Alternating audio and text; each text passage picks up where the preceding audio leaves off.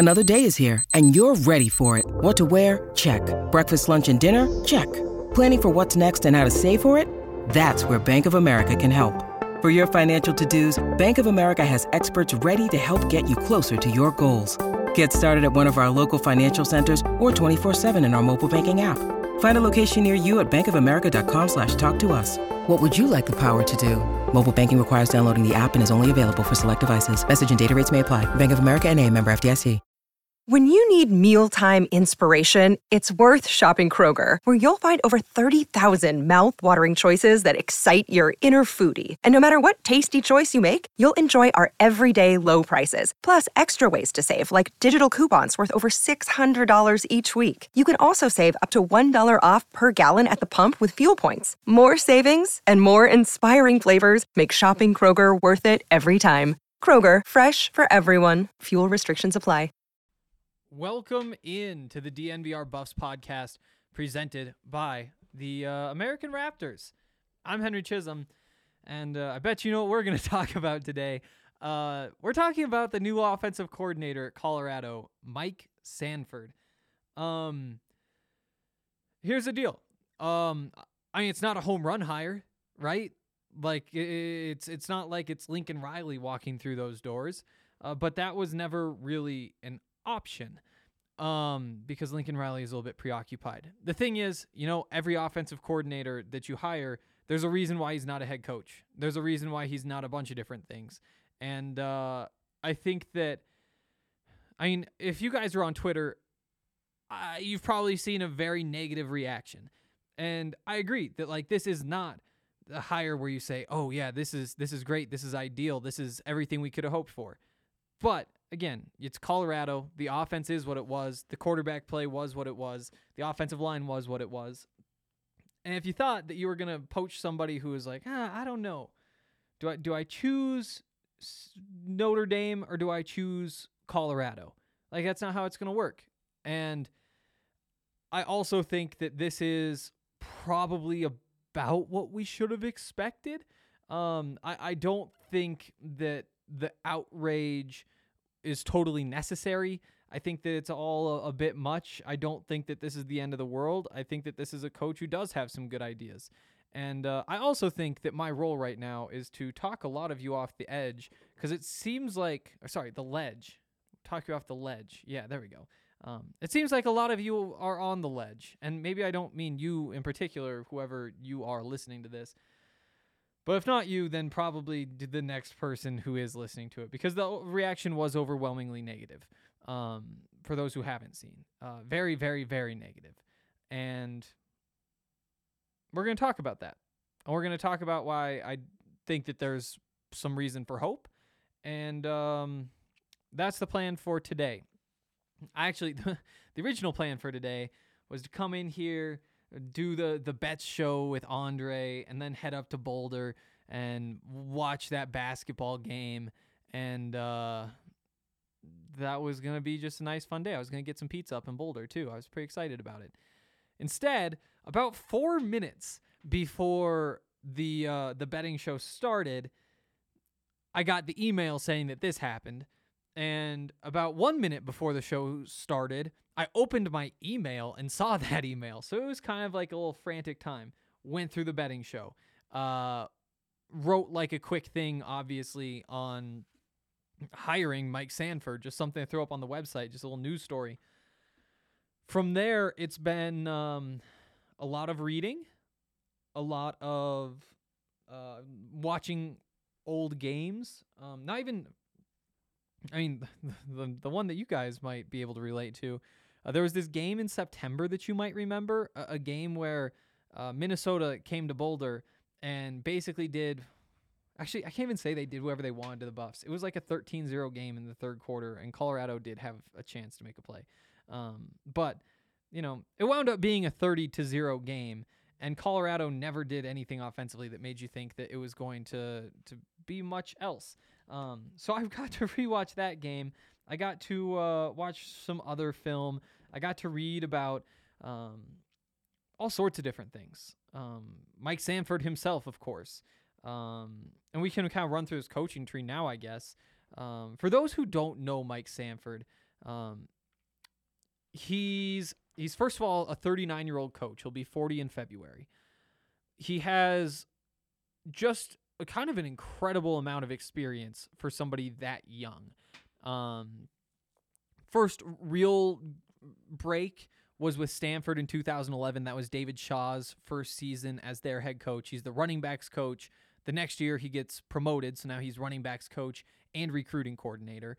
Uh, the year after that, he switches over. He, he continues to be recruiting coordinator, but he's also the quarterbacks coach and the wide receivers coach. And so, in those three years, obviously working under David Shaw, went back, watched a little bit of David Shaw stuff um, and just kind of what that offense was. I think, I mean, we all kind of know what that offense was very pro style, power run, uh, similar to, to what's happened at a bunch of the other stops that Mike Sanford has made. Um, but I watched some of that. Uh, from there, Mike Sanford went to Boise State. So remember, he was quarterback, wide receiver coach, recruiting coordinator. Well, he gets offered a promotion, really, uh, from Boise State, saying, We can make you our offensive coordinator and quarterbacks coach. Um, that was the first year after Chris Petersen. So that was Bryan Harsin, um, who was the head coach there. Again, not that much really changed stylistically. Again, it's a power running sort of pro style offense. From there, um, he actually the next year, 2015, he gets offered another job, and it's a better job from Notre Dame. He's the offensive coordinator at Notre Dame. He's the quarterbacks coach at Notre Dame. They go on to win 10 games. They finish ranked in the top 10. Uh, very successful season. The next year was probably Notre Dame's worst season in a long time, and he wound up being um, what they were four and eight, I believe. Uh, so so disappointing for sure. Still, he gets offered a head coaching job. He goes to Western Kentucky. He's there in 2017 and 2018. Um, gets fired after the 2018 season because the team struggled. Um, I think that there's definitely some stats you look at in his past, and we'll, we'll actually save those for a second. Just wrap this up. Uh, after he gets fired, goes to Utah State. He's the offensive coordinator, quarterbacks coach there. Uh, from there, he goes to Minnesota, um, where he's again the offensive coordinator, quarterbacks coach. Um, a couple good seasons there, but he gets fired this year a few weeks ago, and now he's the offensive coordinator at Colorado. So there's there's your background. He uh, he's made a bunch of different stops. You'll see again. This is I feel like my role is to kind of talk you guys off the ledge just based on what I've seen. And we're going to start with this.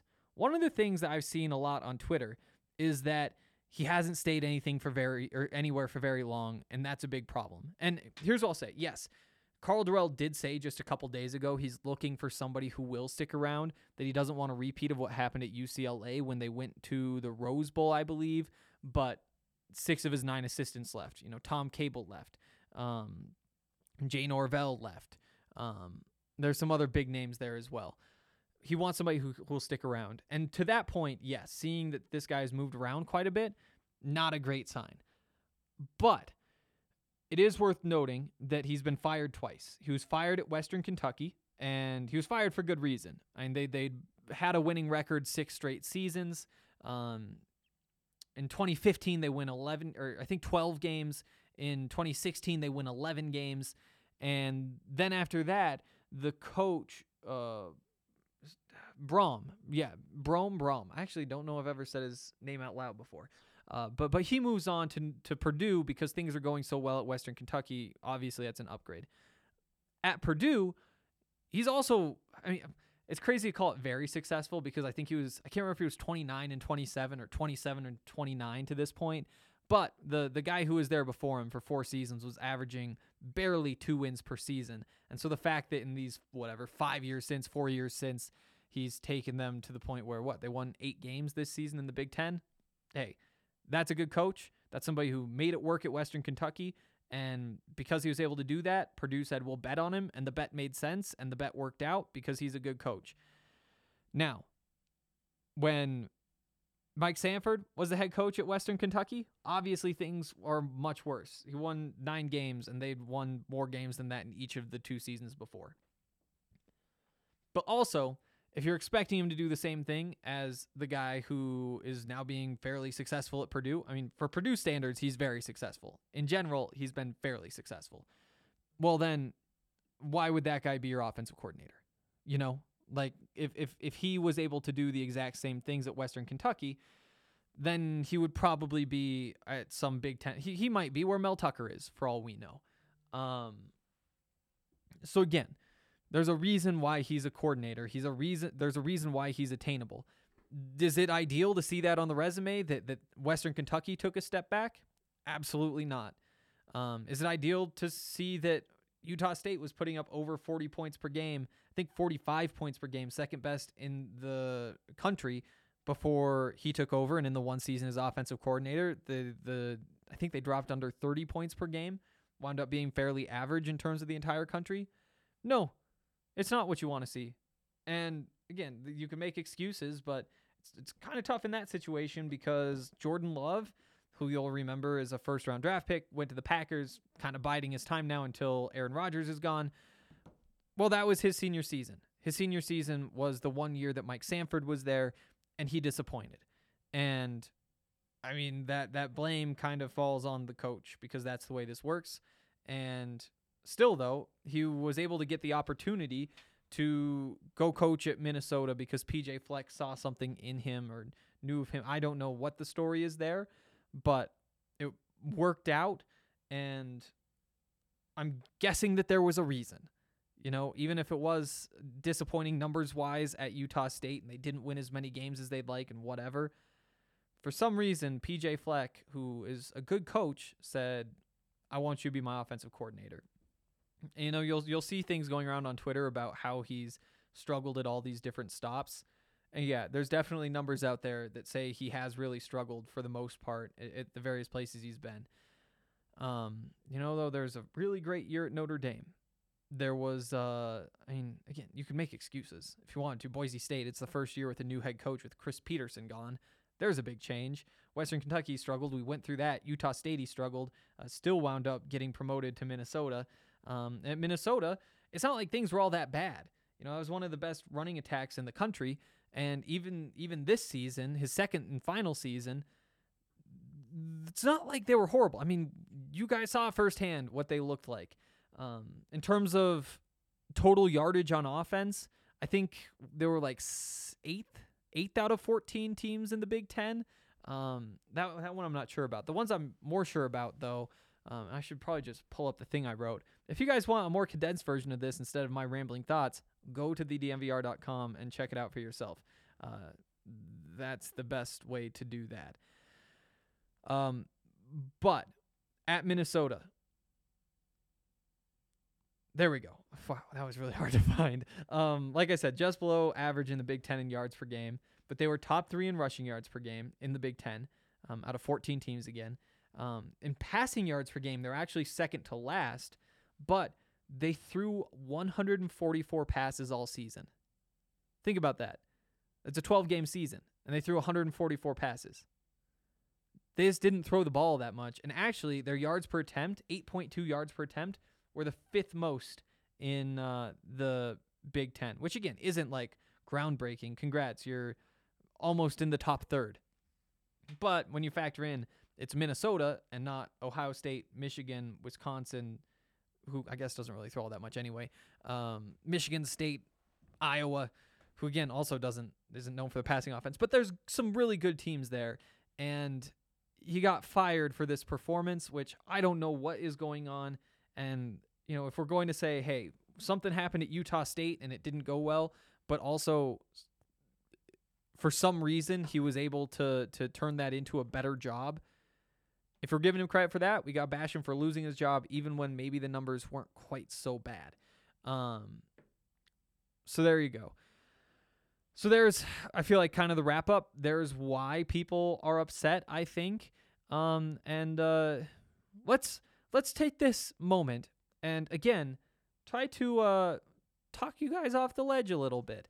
Uh, and then after that, we'll dig in more depth into what he actually runs um, which is a tough question because obviously, like PJ Fleck runs PJ Fleck's offense, and it is very well known that that is the case, and his offense is a very unique one, and all of those sorts of things. So we'll get into all that in a second. But here's what I would say he is 39. He was a head coach at 34. You don't see many FBS head coaches at age 34. It's incredibly rare, and it obviously didn't go well. But also, eh, can you is does that mean he's doomed? Does that mean that when he's a 55 year old coach, he's not going to be a, a, decent coach, somebody who people want? Doesn't mean that he's not even going to be a head coach, in my opinion. I think that there's so many things that happen early on. I mean, you look at Josh McDaniels in Denver. Josh McDaniels was about the same age when he was the Broncos coach, and that was a complete shit show. He could not have been any worse. He could not have been any worse. The the trades he made, literally trading a second round pick or a first round pick for a second round pick, using that second round pick on a player who I think he traded for a seventh round pick one year later. Like you can take any little decision he made and just follow it through and just be like, holy cow, that man was terrible look what he's doing with Mac Jones as the Patriots offensive coordinator, though. And you're crazy if you think he's not going to get another chance to be a head coach at some point. 34 is really young. And that doesn't mean that you totally forget everything that happened, but you have to remember when he got that job at 34, he was seen as one of the big time up and comers. And things went a little bit sideways for a couple years, and then things went a little bit forward for a couple years, and then he got sideways again, and, and all that sort of stuff. But you have to remember what was thought of this guy a few years ago. And I get that things change and that's not where we are now. But the fact that he's only 39, hey, he is a third of the way through his coaching career. And there is a lot of this story still to write. And Karl Dorrell, who has been around the game a lot, sees something from him. Also, you think about all the different coaches he's worked with. I mean, obviously, I mean, we've named most of them, but but you have to remember that those early stops, what he was at Notre Dame before he got the job at Western Kentucky. Well, that was before he'd actually worked with PJ Fleck. And I I'm we if you heard yesterday, you know that I'm a football nerd. I uh I really like thinking about all the different ways that you can run an offense and I really appreciate the ones that are not super vanilla and boring and the same thing that 90 to 95% of the teams run. I love the triple option. I enjoy the air raid, although I'm a triple option guy and I feel like there's a little bit of a rivalry there, and so I have some a, a mixed feeling because of that. Um, what PJ Fleck does with those RPOs is a lot of fun and it's really creative. And to be honest, it's a little bit gimmicky. And I think that there's a ceiling to what you can do when you're that focused on those RPOs. Um, at the same time, though, having a coach who comes from that system and also has an extensive background in pro style sorts of offenses, power running pro style offenses, spending a year or two under PJ Fleck running that offense, that is something I'd love. And it, and honestly, like if you were to ask me, just in generic terms, you know, you have somebody who who's a young coach. He's been working five, ten years, whatever, in the power running pro style offenses, two tight ends, all that sort of stuff. What do you want him to do? PJ Fleck's like spread RPO thing is it's not spread might not even be fair. There's spread concepts, there's pro style concepts, there's power, there, there's all sorts of stuff. Um, but adding that into the other stuff is really intriguing to me. And I think that a lot of what PJ Fleck does is stuff that football coaches pay attention to. You know, if if you're Andy Reid and you run the Chiefs offense like you run the Chiefs offense, you're always going to have an eye on PJ Fleck because he has created so many of these different RPOs and all the different varieties and taking them from, you know, if, if you play Madden, for example, you try to run an RPO, there's like two different ones. There's, mean, you can change up the running scheme with them, but there's like a bubble RPO, there's a slant RPO. What PJ Fleck does is more complicated. There's more downfield sorts of throws um, and, and multiple route combinations and, and those sorts of things that, that add a bunch of variety. And when you throw that in with what the the early background was for uh, Mike Sanford I th- I think that you could see how those two concepts could work really well together and turn into a good offense. And you could also see how any offense would blow up in your face and all that sort of stuff. But but again, I didn't want to get into the football stuff this early. The point is though, he's a young coach and what he was at Western Kentucky is not what he is now. And what he was at Utah State is not what he is now. And what he was at Minnesota, well, some of it might be what he is now, but hey, he's about to spend time with Karl Dorrell and whoever else is on this staff, and, and things are going to grow and evolve over the course of the next six or eight months or whatever it is before there's another football game. And in that time, these guys got to figure out what different pieces to work together to make something happen. And again, if you if you bash a coach early, there's a good chance that it's gonna come back to bite you.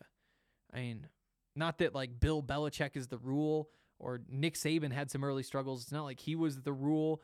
There, there's a bunch of guys who have struggled early in their careers and still had it work out. And a lot of them struggled a lot more than Mike Sanford has. Um, except for that Western Kentucky stint. That was kind of ugly. Um, so there you go. There's a a combination of some background on this man and uh, why maybe it isn't quite so bad. Again, I'm not saying like this is a home run hire. Man, did they really nail this one?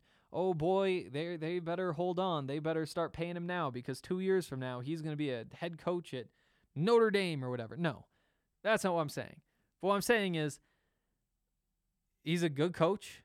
He's a coach who has a solid resume. He's a coach who has a bunch of experience. He's a coach who a lot of guys think is an up and comer. And uh, am I saying that does this exceed or fall short of my expectations? Honestly, like it's been a whirlwind of, of four hours.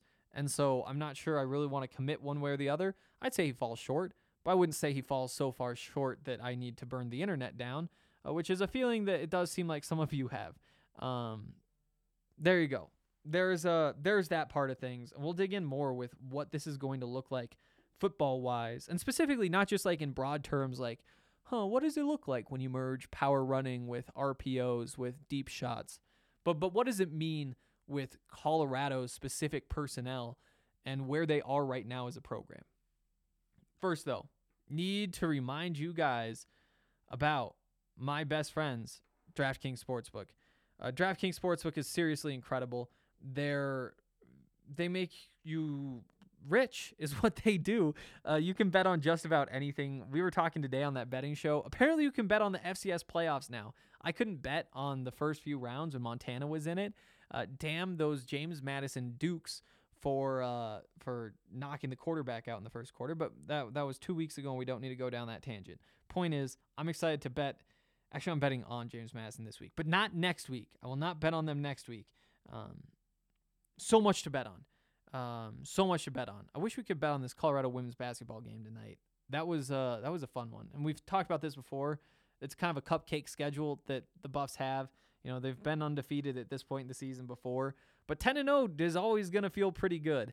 And that's where they're at right now after that win over SMU. Back to DraftKings though.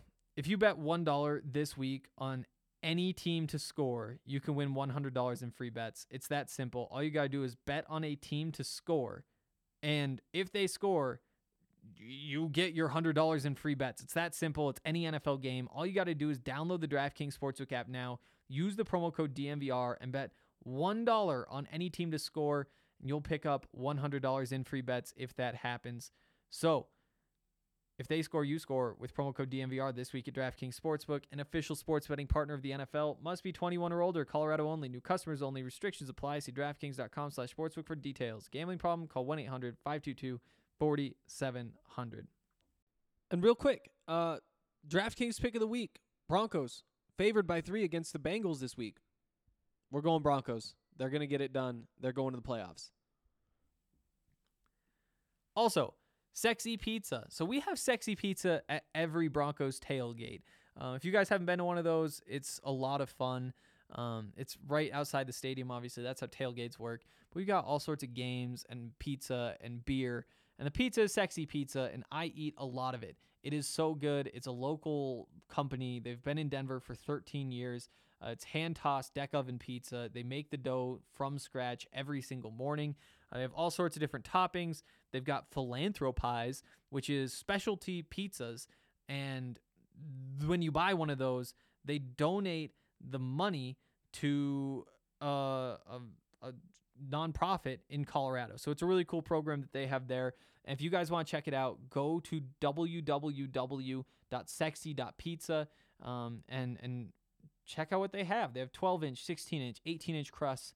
Um, they've got all sorts of different sides. They've got garlic knots. They've got wings. They've got desserts. They've got vegan options. They've got a 12 inch gluten free crust. You can't miss. It's all so good. So go to one of their four Denver locations in Capitol Hill, Old South Pearl, Jefferson Park, Park Hill, and they've actually got a new one coming in Trinidad, Colorado soon. So so make sure you get your hands on it. It's sexy pizza. It's incredible. All right. So we dug in a little bit deeper than I wanted on the football talk earlier, but here's what this looks like. This is, like I said, a power running scheme. Um, and the idea is that it's downhill. I was actually surprised how much zone running they have. I want to say it was something like 270 snaps of power runs, gap runs, um, and about 250 snaps of zone runs. So there was actually a lot more zone last year at uh, Wisconsin than I would have guessed. Um, but still, the the base concept is that you get these guys on the move, your big offensive lineman on the move. You you help set them up with angles, and it's something that we've talked about a lot with Matt McChesney on this podcast, who will be on early next week. Um, but it's really easy when you talk about creativity on the offensive side of the ball to think about downfield passes and different route combinations and what the motions look like and all those sorts of things. But what people forget, or honestly, what I think is that they just get bored of, is creativity in the running game. Knowing how to set your opponent up, understanding how to to leverage your offensive line against the defensive front. All these little things that, to be frank, Darren Chiaverini was not good at. You need that. You need to have that. And again, when so much of the noticeable innovation is in the passing game, where you have like, oh, look at this bubble screen. Look at how this sets up. Oh, look, Travis Kelce started here, went over there, and all of a sudden, all the offensive linemen from like, there's so much of that sort of thing, that the shovel passes and all that, and that that innovation is good too, and it can help you win games for sure. But offensive line play and understanding how to use your your linemen well is it's it's a seriously underrated part of the game at this point and that's in my opinion the most exciting part of bringing in somebody like Mike Sanford. Because again that's something that Stanford is really really really good at and maybe they've gotten a little bit worse in the last couple years whatever but back when they were doing what they were doing in the past. You know, back when Mike Sanford, he actually recruited Mich- or Christian McCaffrey. That was that was him that did that. And uh, you know, in the three years he was there, their worst postseason ranking was number 11 in the country. Like those are some really good teams, and they were really good because they knew how to use the running game. And and again, it's might not be sexy. It's not like having a receiver jump up and catch one-handed passes in the back of the end zone, but that is a great start to any offense. And that's something that's in his background. You know, he, he did it at Stanford, he did it at Notre Dame. Um, Boise State was very similar to that as well. Um, more recently, though, actually, ever since he was a head coach, and I'd be curious to see if this is something that he did intentionally. He spent more time in some spread offenses at Utah State, and we'll get to Minnesota. Minnesota is tough to classify. So, Utah State is more more spread, like I said, um, but it's kind of the power spread type. Um, so it's a lot of the power running, but they're doing it out of the shotgun. And so you have that in there too. And with Minnesota, obviously, a lot of it is out of the shotgun. Uh, it's the RPOs out of the shotgun specifically that are notable. I wonder, like, let's just say that Mike Sanford gets a head coaching job and he gets to do everything that he wants to do offensively. I wonder what that offense looks like at this point. I still do think that You know, with what he did at Minnesota and what he's done in the past, a lot of it is going to be power running, you know, jumbo sets, extra linemen on the field, those sorts of things. But I do wonder how much he would incorporate of his own free will um, from these last couple of years. When you mix in Karl Dorrell, who wants he's he's more of a pass first type of coach, um, which is it's interesting that people don't really see him that way, and I don't know why. And probably because of the formations he he used in the past and used honestly not enough this year, but some of those heavier sets. I think that that is going to be what pulls Mike Sanford toward the passing game, toward some of those spread things, toward using more of what he learned from PJ Fleck. Again, Sanford might be like, "Oh wow, this is this is incredible. We should have been doing this all along." Who knows? But just if I were to guess, I would say that that's kind of the dynamic that Sanford is doing a bunch of the running game sort of thing, uh, with the RPOs being a part of the running game. That's typically how coaches see that. Um, and then Karl is doing more work on the passing side. Now, he was really hands off in the past. That offense we saw last year was a lot of what Darren Chiaverini wanted to do, and in my opinion, not enough of what Karl Dorrell wanted to do. Um, so, will he be more hands on this time around? Will he not? Who knows? But th- if I had to take a stab at the dynamic, that's that's my stab. Now, obviously, the elephant in the room is that you want to run the ball a lot, but this offensive line was honestly straight up garbage last year. They had t- two good games in the entire season, and those two games are the first two games where William Vallejos was the coach, and you saw him play a little bit better in those last couple games as well, but it was a lot closer to most of the season than it was for that two week stretch. Um, is it dangerous to try to run the ball the way that I think they're going to try to run the ball when that is your situation up front? Obviously, yes. But here is my counter, and that is this Darren Chiaverini was not somebody who has a lot of experience running the running game, somebody who uh, I don't, I would say he didn't put that offensive line in a position to succeed. And obviously, there was bad coaching from the offensive line coach and all that sort of stuff too. But I think that understanding what you're good at, building an identity, again, there's a creativity that you need there for that to be successful. You can't just say, okay, we've got this awesome play. We got two guys crossing the middle of the field. We got one guy sneaking in behind. He's just going to sit right behind. Linebacker's going to part, going to be wide open. We're going to do that. And then we're going to have um, this whatever Travis Kelce shovel pass type of play. Nobody's going to see it coming. And then after that, we'll line up and we'll run the ball. And then we'll get back to it. no, that's not how it works. You need to have that same level of thought in running the ball. And when you don't have it, you're not going to succeed. And that's not to put all of the struggles on that lack of creativity, but I think that when you bring somebody in who understands what he wants and understands how he wants his guards to pull and where he wants their hands to be and and how long they wait. Now all these different little pieces, all these all the minutia that the last staff did not Mitch Rodrigue and Darren Chiaverini did not care about. When you have that and it's you're just not going to be able to to get all those details the way you need them. And so I think having this focus, having somebody who knows what he wants, who knows how to teach these things, hell, I wouldn't be surprised if Mike Sanford winds up being an offensive line coach. You know, it's something he hasn't done before. Um, he's coached tight ends and fullbacks and quarterbacks and running backs and receivers. He's coached everything but the offensive line. So, I mean, it'd be a bit of an upset. But based on what we saw last year, he might just want to get his hands on those guys and say, here's what we're going to do.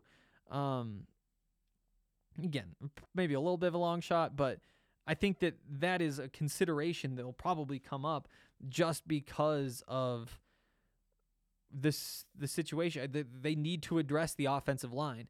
And at the very least bringing in a good offensive line coach somebody who knows what he's doing can coach that position and then having an offensive coordinator who is helping who's saying this is what we want. Here's how we're going to do it. Here's why we're going to do it. That was one of the complaints i heard from those players they didn't know why they were just told do this do this instead of if you do this then this will happen and that's what we want and that's why we do this when you have that sort of leadership and really have two guys, I guess, kind of coaching that offensive line in a way, coaching that running game in a way, then you can be more successful in doing that. Um, so again, is this Is bringing in a run first offensive coordinator going to fix the running game when it struggles because the offensive line stinks? No, not necessarily, but it can't hurt, right? I think we're all of the belief that if Colorado is going to compete in the Pac 12, it's going to be because they're more physical than their opponent. It's not going to be because they're recruiting better quarterbacks. It's not going to be because they're recruiting better receivers, recruiting even better running backs. Because guess what? Southern California is packed with good quarterbacks, good receivers, and good running backs. And until something changes drastically, USC is going to get their pick of those guys, and the rest are going to probably decide between UCLA and Oregon. And it's more complicated than that. And Arizona State's in there. Maybe they're doing as much as UCLA. Who knows? But you're not going to be top dog in the hotbed of that sort of talent in this conference if you're Colorado unless you turn yourself into a perennial contender. I mean, in Oregon, honestly, who I'm not saying they're a perennial contender, but they've built themselves to the point where they can go in there and go toe to toe with USC when nobody really else can. If you're Colorado and you want to be successful, you pound the pretty boys. You go get big physical players. You understand that's your identity, that that's been your identity for the last 60 years, and you lean into it. And that's what this move is. Um, because if you say, oh, our offensive line is bad, I'm not sure this is going to work. Well, if your offensive line is bad, nothing's going to work. And that's just the way this goes. And so you better figure out how you're going to fix it. And this, in that regard, kind of makes sense to me. Um, let's see.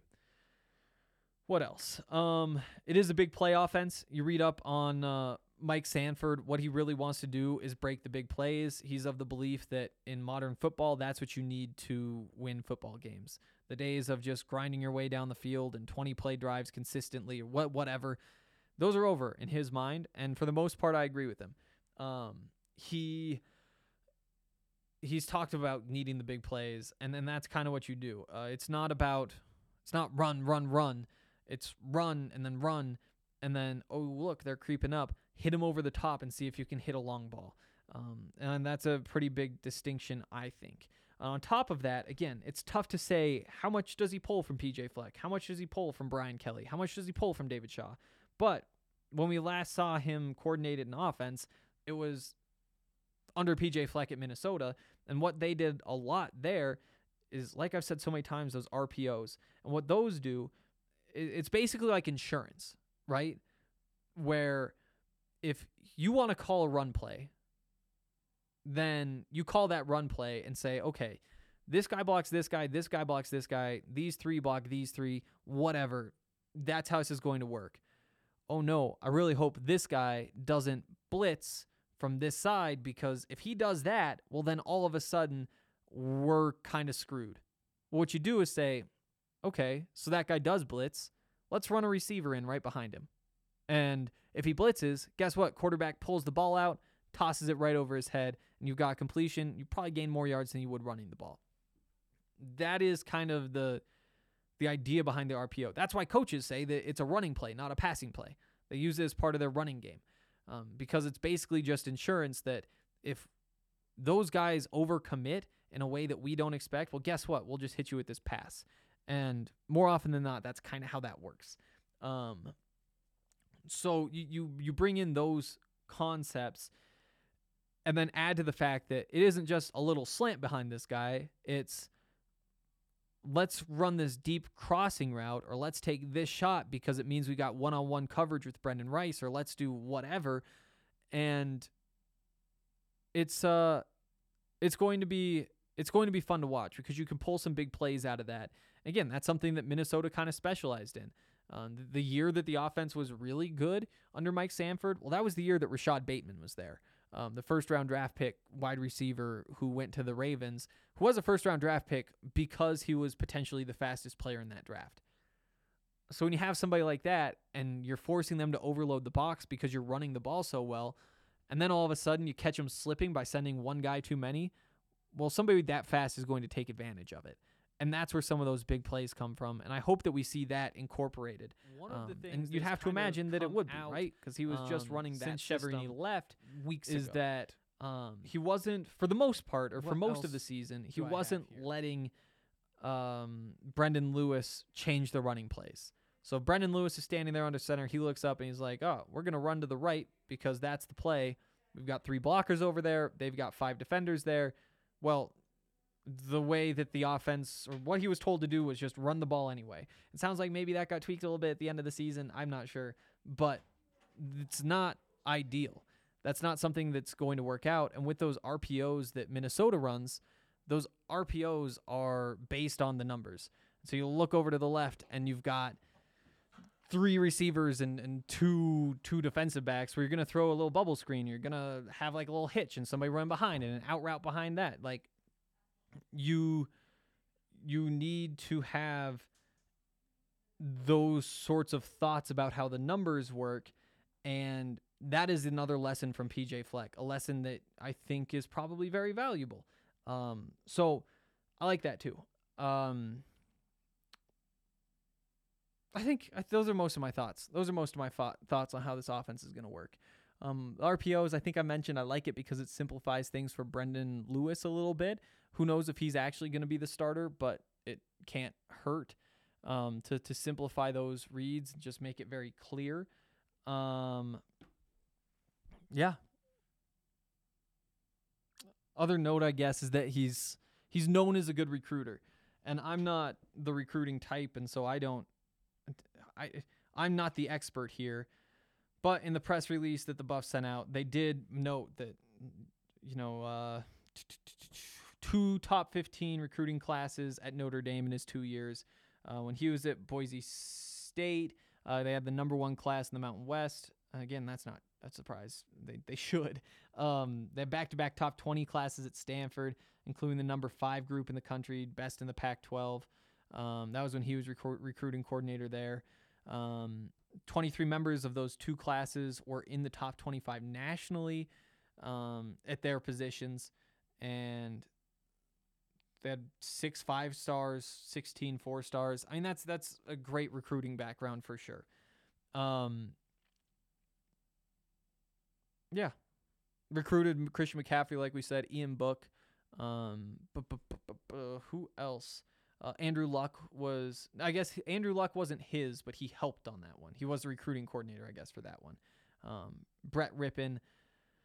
So there you go. I know, and we've talked about this too. I I didn't need recruiting out of this spot, but for those of you who are big recruiting guys, there you go. Hey, there's there's a happy note to end this on. Um, that's gonna do it. We'll dig in more. I'm gonna watch more of this guy and see what's going on. But uh, yeah, I mean, I get if you're not super fired up. I also think that you can look through and say, hey, he's a 39 year old coach who has a pretty extensive resume. Uh, he's gotten a lot of promotions. He's when he's left, for the most part, it's been leaving for a better job, which is something you want to see.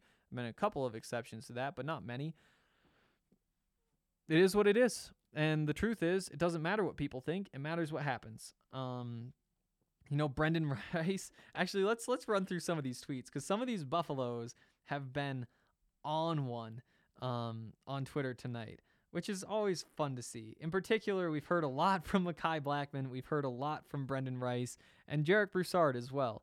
Um, let's see. Here's one from Mekhi Blackman. I hope this man shakes the room and makes everybody eat their words. Um, somebody, um, oh, Brendan Rice tweeted a couple laughing emojis and said, "Buff fans are hilarious." And uh, somebody responded, actually, Booter, Booty Eater 83. I can't just say somebody with a name like that. Said, No way you're getting upset with us because we want to see you with a wide receiver coach who knows what he's doing, and one who's going to utilize you other than whatever. Um, and Brendan responded to that and said, I'm far from upset with y'all. I love the emotion from the fan base. There you go. Um, you know, JT Shrout throwing some positivity out there. Um, Brendan saying Jarek's about to rush for a million yards. Jarek saying that Brendan's about to to catch a million yards. Owen McCown is pretty fired up. Um, Kai Blackman saying everybody's a critic about things they know nothing about. Hey, you love to see it. You love to see it. And there you go. If they're happy, how can you not be happy? That's going to do it for today. We'll dig back in. Uh, we got the basketball game tomorrow, so I'm not sure what these next podcasts will look like, but I can imagine we'll be talking quite a bit about Mike Sanford going forward. So look forward to that. Uh, look forward to uh, the discourse because boy is discourse fun. Um, see you guys later.